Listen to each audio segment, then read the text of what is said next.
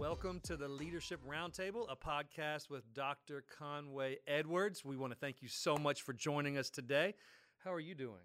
I am doing fantastic, and I am honored that we get to talk today, especially because of the topic we're talking Right. about, which is very revealing. Mm. And so, no matter no matter how you try to cover up your leadership or talk today, will reveal your motive and mm. why you do what you do. It's extraordinarily self-reflective. So I'm excited about it. It's going to be really good. Um, we're going to talk about why you lead, why you do what you do, and really digging in. And um, want to encourage you to go to our webpage to visit 1cc.com slash leadership roundtable. You're going to find some great resources there, and you can see some of our past podcasts and show notes. And then also a great resource that um, you're going to you're going to learn as we go through this talk today is a book called The Motive. Um, and we'll discuss some of the things from that book as well that's really impacted and shaped our leadership. So the, the whole topic is, is, is, is why are you leading? That's it. And um, is it the same as why you initially started leading? Has it changed? Has it shifted? And um, there's a whole lot of reasons, and I don't know what yours is, but you just need to pause and reflect on why am I even doing what I'm doing? That's really good. That's really, really good. The reason for that is because so often uh, your leadership shifts as you're going on this mm. journey of leadership, and you need to always ask yourself, mm. "Am I still doing it for the right reasons?"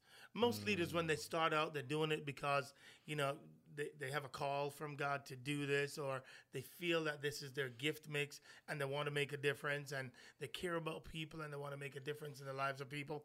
But as you go through the ups and downs of leadership, if you're not careful, your heart can begin to shift. And if you don't realize it, you could have started for one thing and now you end up doing it for another reason. So that's one of the reasons why we wanted to talk about it. It's been very instructive for us, and I think it's very instructive for people that lead under you. And so, volunteers that you have leading, maybe in a corporate sense, you have individuals that uh, you're leading and they're leading others. It's a great discussion to have around. Why are you doing what you're doing? And there are five things, five questions, five things we want you to process that really will help you discern whether you're doing it for reward or whether you're doing it for responsibility. Come and. Patrick Lencioni has given us a great work that I would highly recommend you and your team go through as well. And we'll give you our design of what that looks like, but it's all coming from his book, The Motive. right. And Patrick is a dear friend, and I think you and your team will be extraordinarily um, benefited if you use this resource uh, at all levels of leadership within the organization. So you should take a look at it and you should process it as well. All right, let's jump in, Matt. What, what does Yeah. he mean by reward? And responsibility. Well, t- tell me your thoughts on that first before we even go any further.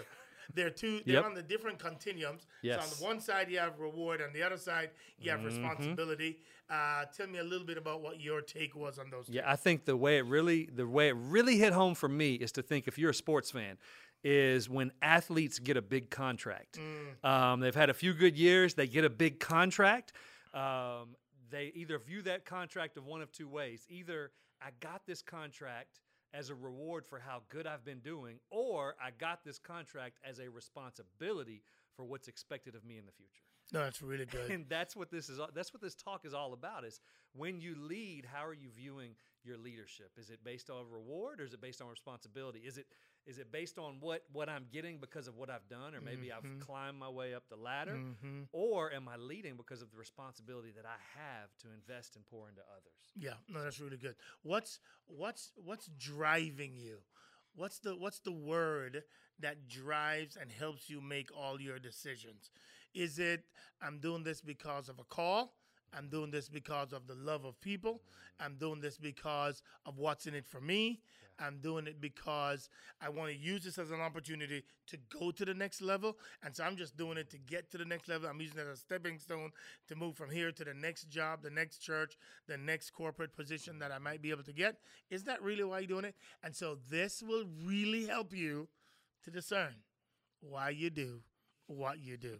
So let's jump in and talk about these these five things. And boy, I tell you what, they sting me and they should sting you because they are right on the money. and I think you'll you'll deeply, deeply, deeply appreciate it. All right. So so let's jump in. What's the first one? Five questions or five topics to talk about that will reveal what kind of leadership and what your motive might be. Number one is the ability to have difficult conversations. My, my, my, my, my. Uh, so here's the problem. Nobody teaches us at home, oftentimes, how to have good conflict.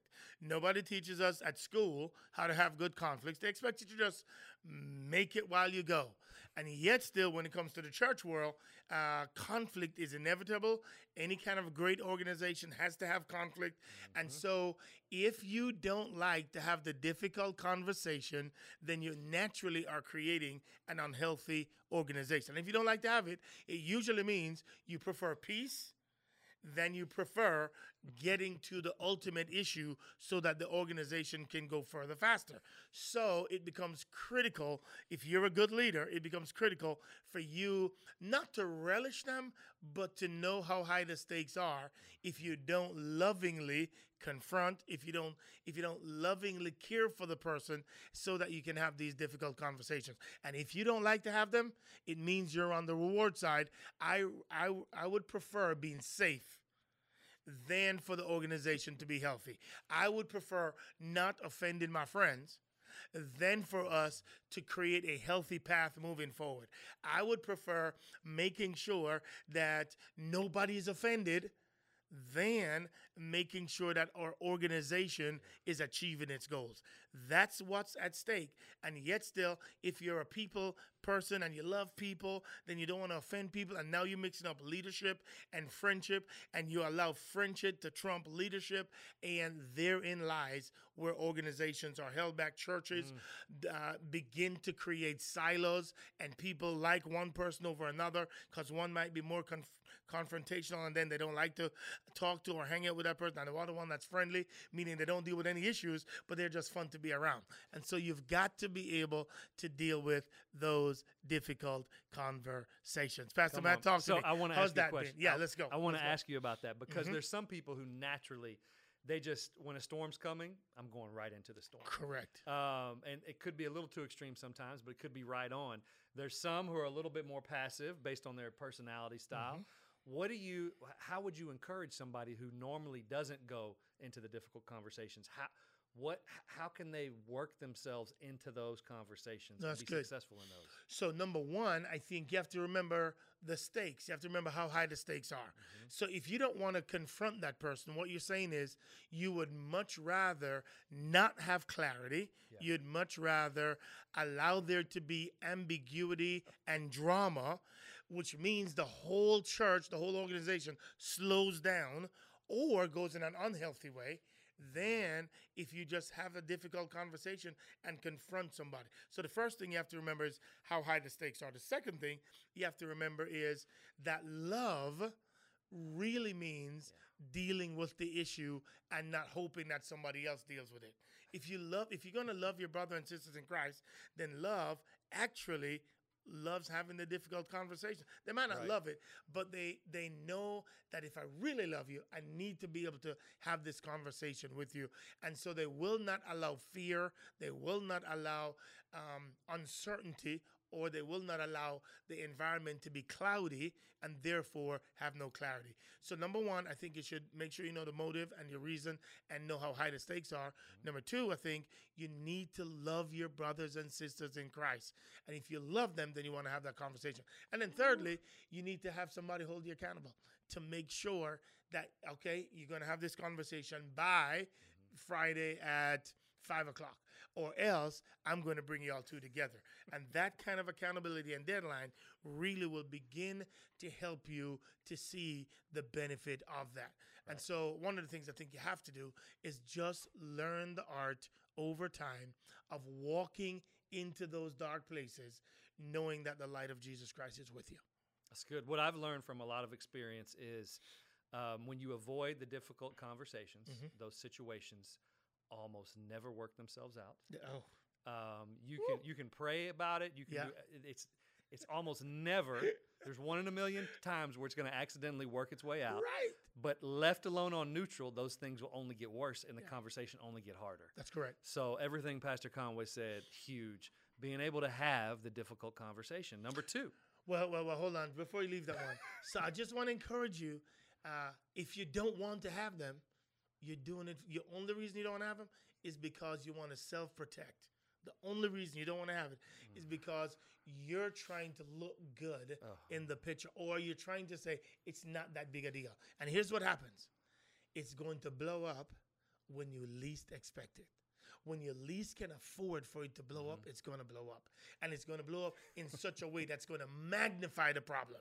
When you could have dealt with it as a small situation, now it's gotten so big that the end is going to be devastating to you and everybody associated with you. So please learn the art as a leader. Yeah. Own the responsibility as a leader to have the difficult conversation. Do it in love. Find out when it's the best time for the person to have the conversation, but you've got to do it and not allow the enemy to take something that was really tiny and make it so big that it has the the the the, the risk of hurting the entire ministry, the entire church, because you didn't want to have a hard conversation. I mean, All right, I think I, I like to say that every small problem wants to grow up to be a big problem. every time. And um, I also want to move off of this point because sometimes I wonder if you're talking to me, to the listeners. So we're going to go ahead and go over to number two. Um, that's okay. There's a little convicting there. Number two Yeah. is how well you're able to manage subordinates. How well you're able to manage those Mm-hmm. you lead, managing subordinates. So, talk to us about that. All right, managing subordinates mean if you're gonna if you're a good leader and you're gonna manage your the people under you, your job is to provide clarity. The way you provide clarity is by coming up with the priorities for that week, for that month, for that year, and then holding them accountable to those priorities, to those um, goals that you have set up with them. Now, uh, some people love doing this because they're natural managers. They enjoy setting the priorities and then saying, every Friday I'm going to check in with you to see how you're doing. Right? Some people enjoy, but some people don't like it at all. They just think you're grown. You should be able to manage yourself. So do the work mm. that you know you're supposed to do. Nobody should have to micromanage you, come over your back and see what's going on. But if you care about the organization moving forward, if you care about the ministry, if you care about your ushers moving forward, your greeters moving forward, your parking lot team, your kids ministry, your student ministry moving forward, if you care about any of those, then you've got to set up rhythms where you are consistently cl- being clear on what's important right now, priorities, and then checking up to see if people are doing what they said they were going to do. This is huge for any leader and any manager if you're going to move the ball forward. And too often, especially in churches, because you're not driven by quarterly results, you're not driven by Wall Street, you just think, hey man, we're one big happy family. It doesn't matter mm-hmm. if we get things done or not. But that means you're not effective. That means you're not committed to excellence. That means you're not being a good steward of the ability and the gifts that God has given to us. So, our job as leaders is to ask, what are our priorities this week? I did this this morning with our team. And then who's going to get it done? And then by when? And then you follow up with that in a week or in a two weeks. That's what managing subordinates mean, and that's what they do. Your goal then is how good am I at that? Is there a weekly rhythm, of every two weeks rhythm, where I'm talking to my team and finding out from each direct report, each volunteer leader, hey, here's what I asked you to do. How did we do on that? Yeah. Pastor Matt, what, do you think? What do you? Th- um, what is the tension there between leadership and management? So Mm-hmm. there's uh, Uh-huh. there's been a move away from managing and management that we need to be leaders and better Yep. leaders. So how what what does it look like to live in that tension for you? Well, um, um, the saying goes leaders do the right things, managers do things right. Leaders do the right, they know what those priorities are, and they're doing it because they know at the end of the day, they have this goal to achieve and they've got to divide it up into smaller pieces. Managers do things right. They make sure that the people are supposed to be doing their job so that everybody can get it done, their part, so that the ultimate goal gets done. Managers do uh, things right. So there's a balance between the two because you've got to know what the priorities are. So you got to know what the right things to do are. And then manager says, how do we make sure that everybody's being held accountable to doing those things? So this is this is on the side. It leans toward the management management side. But if you're going to lead for responsibility, you ultimately have to get the goal done. For churches, we got to win people to Christ and grow people up mm-hmm. in Christ. So that's that that's one of the big things. You got to go make disciples of all nations. If you're going to do that, that means your job then it is to make sure that you're holding them accountable based on the priorities you give them. Some leaders just hate it. And if you do, that means what you're suggesting is this is revealing to you mm-hmm. that you want you're on the side of reward, you're not on the side of responsibility. Mm. You're on the side of um, I just want to do my part, and I'm grown. They should do their part. And then, then if you understand the responsibility, you're saying, I own the fact that God has graciously given me these people to lead, and it's my job to make sure they're healthy, to make sure they're accomplishing what they and what we set out to do. That's good. So that's number two. Number two. All right, number three. So, number one was having difficult conversations. Number two was how well you can manage your subordinates. Number three is running great team meetings. Now, I think it's important for you to define what a great team meeting is. Running great team meetings, because um, sometimes I think I just had a great meeting, uh, but it might not have been a great meeting. So, what does it mean to run a great team meeting? Yeah. So great team meetings mean that number one, you're adding value to people on your team. You're coming in and you're adding value to them. You, maybe you teach them one thought, mm-hmm. something new that they've never heard before that will add value to them. Maybe in their personal lives, maybe in their spiritual lives, maybe in their leadership life, maybe in their parental life. But at some level, you're adding value to them. In other words, they are a better leader after your meeting than they were before they showed up. Number two, you're investigating. You're trying to figure out where people are on the process and what's holding them back from accomplishing their goals. Is there anything you can do to remove hindrances so that they can have a smooth path to run forward? Number three, you're looking for just a sense of what are the priorities now and how do we accomplish them? So you're making it clear what each person in that meeting sh- should be holding as their priority and what are we asking them to do.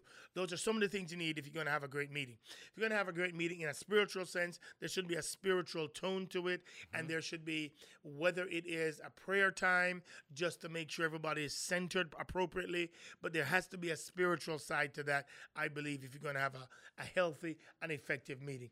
Then if it, if it needs to be if it's if it's a longer meeting like a retreat or if it's a shorter meeting like it's a it's a it's a 15 minute check-in meeting then you need to know which meeting you're going into so that you can lead them well. So there's some for 15 minutes there's some for an hour. There might be a two hour meeting. It shouldn't be longer than that. And there's a retreat where we go off to deal really tackle long-term issues. Mm. But you need to know what meeting you're going into and then you need to know what are the four or five things that creates healthy meetings so that they can they can charge ahead with. The issue however is if you don't like to have meetings then you're doing it for you reward and not for responsibility. Mm. Meetings are what leaders do to move the ball forward.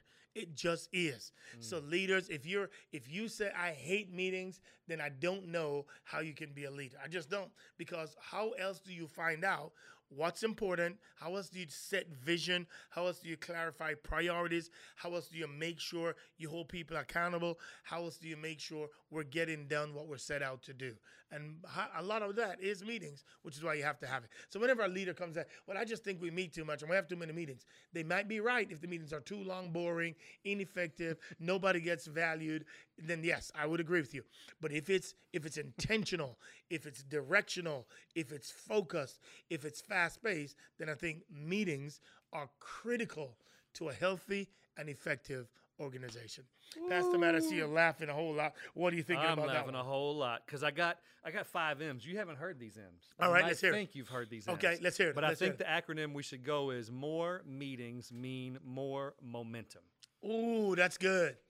More meetings mean more momentums. Let's do it. I love it. so we've got to have that. Um, what do you say? You, you it. Well, address, more good meetings. Right. mean more. if they're not boring, if That's they're correct. not focus less. That's correct. That's correct. Um, so that the key elements you said are so good. It's it's providing clarity. It's adding value. It's it's Mm-hmm. it's giving goals and priorities for those listening that meetings are a drag or um, you hear people say they don't like your meetings. Mm. These are the elements you need to outline for your meetings to Excellent. go well. People should come out of your meetings. It should be like we just broke the huddle and now we're ready to go run the play. That's it. it shouldn't be like In addition to that, by the way, if you want to know any more about this, just go pick up our book. We have a book uh, called 2080 uh, Rule uh, that we wrote, and you can go pick it up on Amazon or anywhere you can find that. It has it details uh, the eight things that are critical to every healthy meeting, and you can find it there. I think it'll be a good resource for you. good. All right.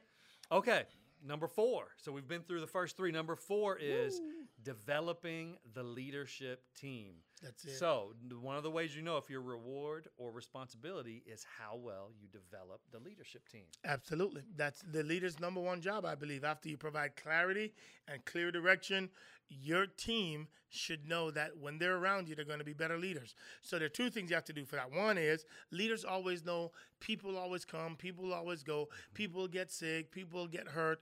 And so because of that, they always have a leadership pipeline. You always have a group of Yep. apprentices, of, of individuals that are ready to take on somebody's assignment if somebody has to sit on the bench for a while. So because of that, we've got to make sure we're um, we have a leadership pipeline. Number two, then you've got to make sure you're developing this team. What is your curriculum to make sure that this team is getting better? Mm. How are you? They came to you. God has uniquely allowed them to be in your environment. How are you now? adding value to them so that they're being better leaders how are how are you maximizing their gifts and abilities so that they are the best leaders that they could ever be how do you make sure at the end of the day they're looking back and saying thank you so very much for all that you have done to help me be the best I can be that's what they should be saying about you because of your willing and commit willingness and commitment to invest in each of the leaders around you that's what I think it is, man. That's so good. I heard John Maxwell say that um, if we want to know how good a leader's doing, you shouldn't look at how the leader's doing. You should look at those who he leads and how they're doing. Because as the leader, if you're doing good, that's all good. But the really way, the way you know you're doing well is how well, how successful, like Pastor Conway said earlier, are you removing obstacles? How well Yeah. are the people under you leading? How well are you really transferring what God's gifted you with in the gift of leadership? Woo. So develop, develop, develop. What are what are a couple of different tools or ways that you develop leaders? I know you said have your your pipeline, have your curriculum or what you're going to use. What other ways would you encourage? Well, we just gave our leadership team, you know, the top three or four books that we suggested that they be reading and has to read before the end of the year. Number one is The Three Kings. All right, you got to read that because it helps you understand authority issues. Number two is uh, Maxwell's classic work of uh, developing the leader within you, developing the leaders around you. Another one that he wrote that I think is a genius book is the idea of winning with people. If you can't, if you can't understand people, then how are you going to lead them? So winning with people is a critical work. I believe that um, that everybody should read just to get you started on your leadership journey. We've got some other classic, but those four, I think you're well on your way. And if you haven't read those four, you need to start right now reading those four books. And shameless plug, why wouldn't you read uh, 2080 Rule, which I think is one of the best out there? Uh, some dude called Conway. Yeah, it's wrote it. okay. Uh, but you do want to go check out that book, The 2080 Rule, because it's gonna everything we talk about when Mm-hmm. when people at our church read the book, um, they're like, "Oh my gosh, that's what we do." Um, everything in that book is really it's very it's it's what we do here. It's not Absolutely. some idea we've cooked up of something we hope would work. It's what's in practice here at our church. So we would encourage you to check that out. Um, phenomenal book, The 2080. Um, now, number five. We've Yeah. got one more. One more. Here it one more way to know if you're reward or responsibility. Here it number is. five is constantly communicating, constantly communicating to employees. My gosh, I tell you what, this I struggle with this one the most because I don't like repeating myself a whole lot. So if I say it one time, I think everybody gets it and you're done, right? But if you're not tired of saying it, I mean, everybody already knows this. This is so redundant. If you don't feel that way when you're about to communicate vision, when you're about to, communicate direction, then I'm just telling you, you haven't communicated it enough. We we think that because we say it one time, then it's gold and everybody has received it. It's it's imprinted on their hearts and they're ready to go. Well, how many things have you heard somebody else say and you have written it on your heart? Very, Right. very few. So that's why we have to over, over, over, over, over, over communicate so that everybody knows it's second nature. This one I despise, but it's the truth. I'm leaning toward reward and not responsibility because I selfishly think just because I don't want to hear it again. I think everybody has gotten it already. I think that they don't need to hear it. And I'm oftentimes, if not 100% of the time, absolutely wrong. So if you care more about your people getting what's important than you being tired of saying the same thing, then you have to begin the process of saying to yourself, I've got to say it a hundred more times so that it gets seeped in to our culture. Pastor Matt, what do you you should be saying it so many times that your team, your people, um, could have fun imitating how many times you say That's that. good. That's good. They That's they should imitate you because Yep. you say it so much. They're so used to hearing it. Right. So all of a sudden it becomes a broken record um, inside of them. So um, we've got our five different things we've talked about about Yep. how do you know if you're reward based, if you're responsibility based. good. Um, I want to review those five for you for just a moment. Number one is. Um, you like to have, or you can have manage. You can have Difficult difficult conversa- mhm. conversations. Number two, managing subordinates. Number three, running great team meetings. Number four is developing a leadership team. And number five is communicating constantly to employees. Now, as you evaluate yourself on these, if somebody's listening and they say, you know what, I've discovered that I might be leaning, I didn't start this way, but I'm leaning towards the reward side of leadership. How does that movie play forward? That's good. So then I think you need to I think you need to take a day and I think you need to spend some time with God. I think you need to ask the question, why why don't I like to do these things? Why are mm-hmm. these things so difficult for me? And I think you need to do a heart check.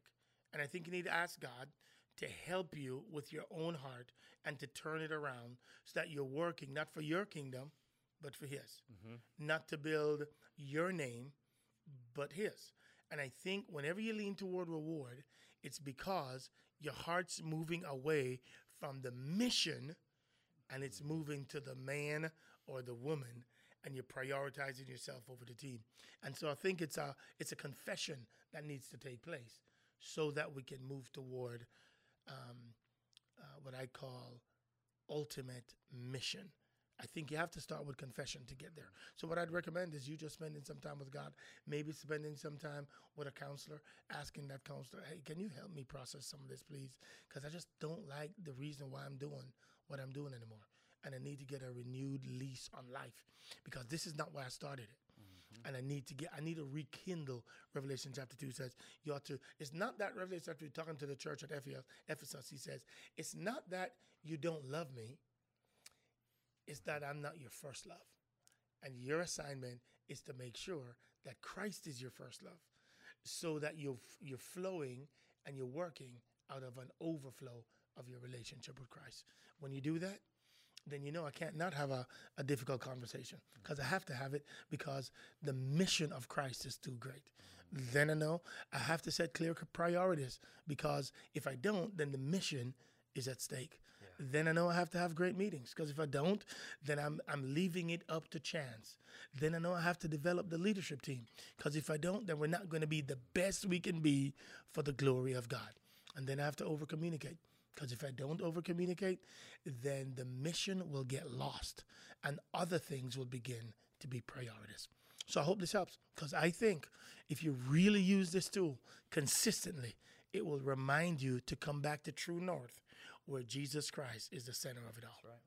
It's a That's it. very slow drift. And I think naturally in our flesh, we drift towards reward.